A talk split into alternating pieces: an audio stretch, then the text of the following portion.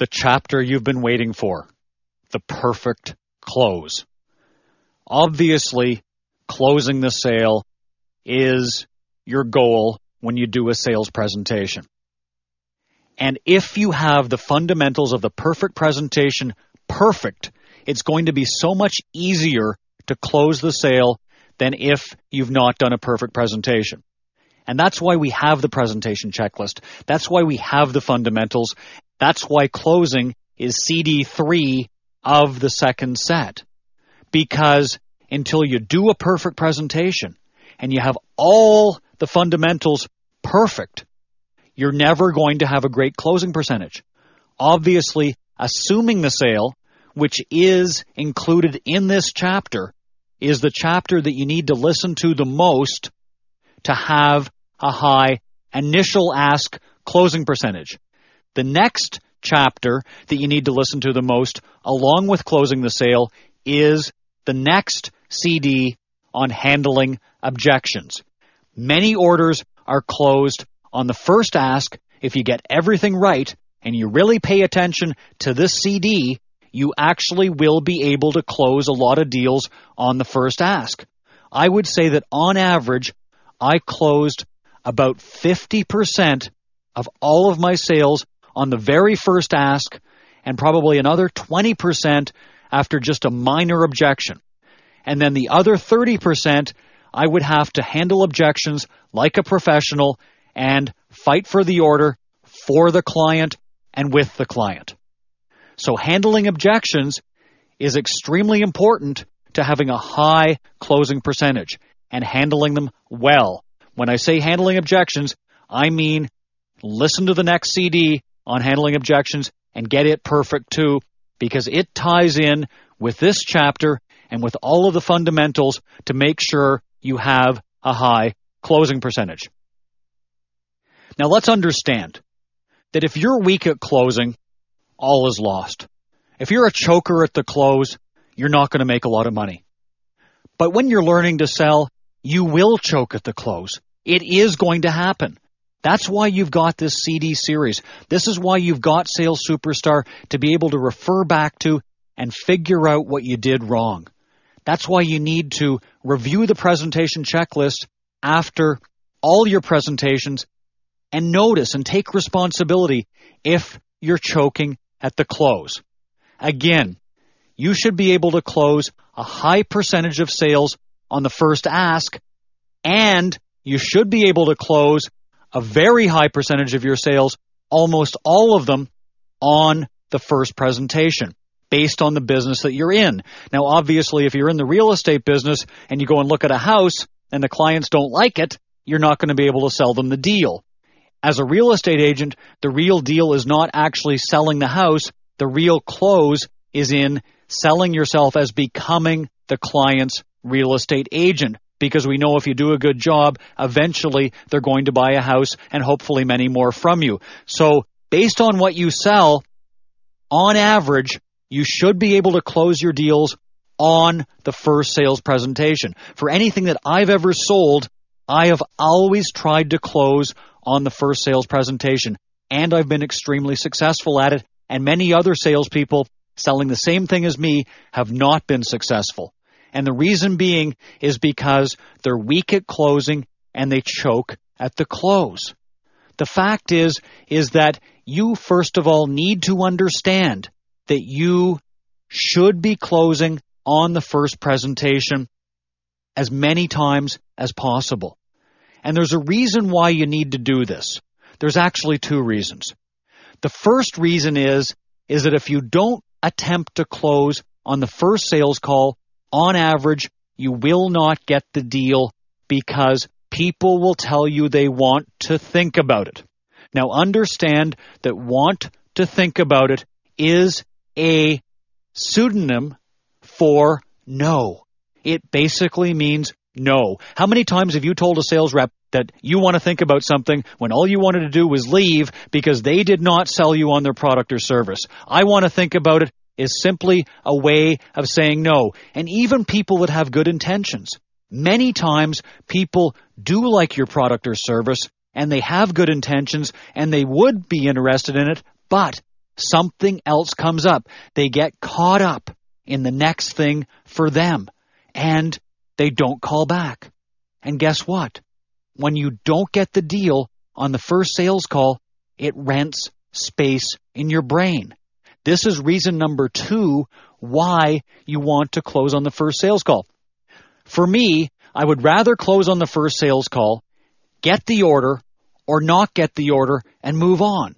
If somebody calls me back, or if I have time to call someone back, and they say yes, that's great but I'm not going to count on it. I'm not going to have it rent space in my brain. I want to be moving on. I want to be doing presentations all day long. I want to be presenting and prospecting all day long. That's what a sales superstar does. They don't sit around and wait for their callbacks or wait to call people back all the time. They need to be moving on and doing more presentations and be doing more prospecting because that's the lifeblood of a sales superstar. More presentations and more closing. When you've got the callbacks renting space in your brain and you're thinking, are they going to call back? Are they going to call back? I think I'm going to get this deal. I think I'm going to get this deal. This turns into a double whammy when the promise turns sour. When the client calls you or you call them and they say, Oh, I just have to think about it a little bit longer. And oh, my husband said I couldn't do it. And oh, the car got broke down. Or oh, something happened to the furnace. Or oh, the water heater broke. Or oh, the kids need some braces. You know what? These things are always going to happen. There's always something in someone's life that's always going to come up. But when you get this letdown, when you're waiting for the callback and it's renting space in your brain and the promise goes sour, this is an emotional letdown and this creates negativity. See, the whole idea in a sales career is that you want to gain and maintain momentum. That's fundamental number 12 of the fundamentals of selling. Gaining and maintaining momentum. When you close deals, you gain and maintain momentum you become a better salesperson. The fact is, when you take a look at your order and rather than making an excuse and saying, oh, they had no money, or oh, they have to talk about it, or oh, they got to go to the board, or they got to do this, they got to wait for three months, rather than doing that and honestly looking at your sales presentation and seeing where could you have closed better? Where at the closing moment could I have done a better job? When you look at it that way, that's when you start to improve your closing percentage. I have a friend of mine, his name's Mike Edson. I started off working with Mike Edson and he became a friend. He got me into exercise and I thank Mike for that. We both worked in the insulation business for several years together and Mike was a very hard worker and he was a fairly good salesperson. He was a good presenter and he had a lot of potential. Mike had one bad habit. He used to love to not close on the first sales call. He used to love to leave the contract behind and come back the next day. Now, in the insulation business, it was a very easy deal to sell because the government paid for a lot of the cost of the insulation through a government grant to conserve energy. So it was fairly easy to sell, and Mike would literally work from 9 in the morning till 9 at night. Now, I would not work as hard as Mike. I would work from 1 till 9, put in my 8 hours, and I would make about 20% more than Mike, working about 70% of the time of Mike. The fact is, is that when Mike shifted businesses and the grant ended, he did not do all that well because he never learned how to close deals. And I sure hope he got back into the sales business because he was a very personable person. He was very honorable and he really believed in his product.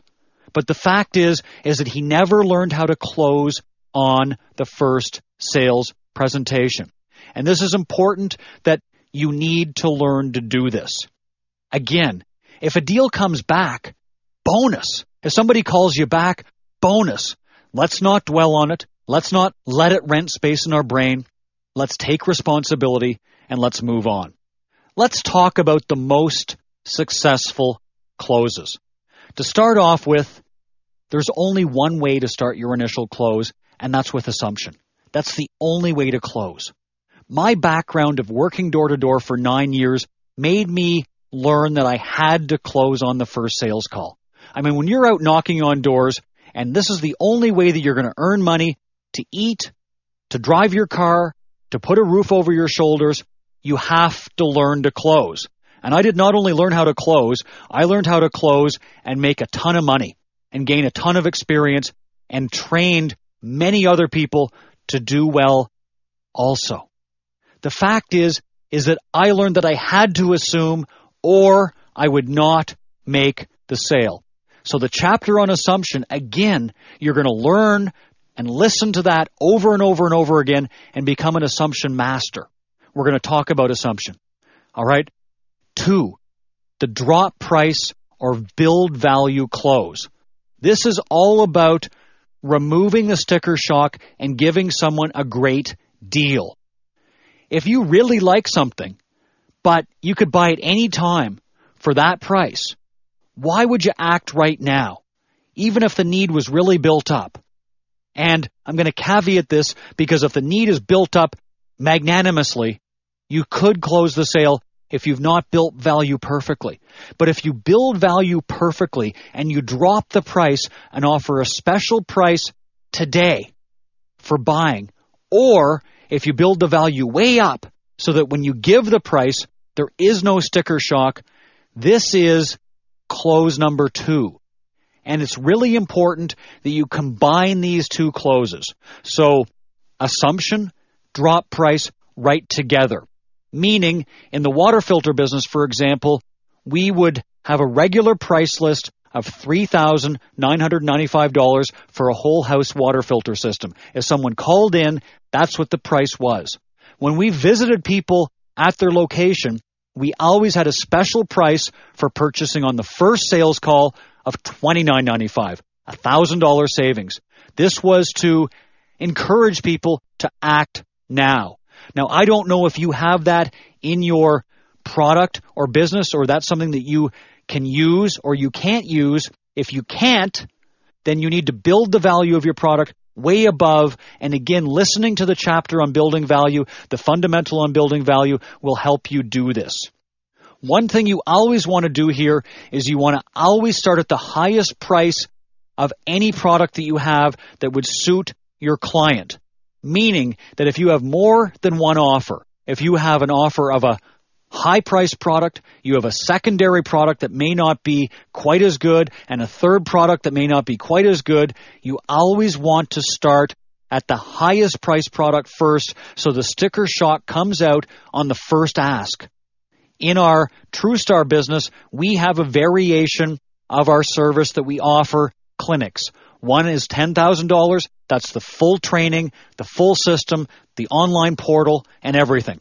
We have a program that doesn't include the online portal for 7500 and we have the basic program for 5000 with reduced training.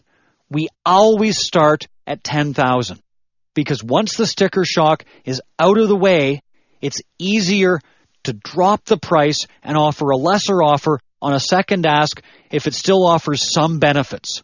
So one thing you always want to do is you always want to start at the highest possible price.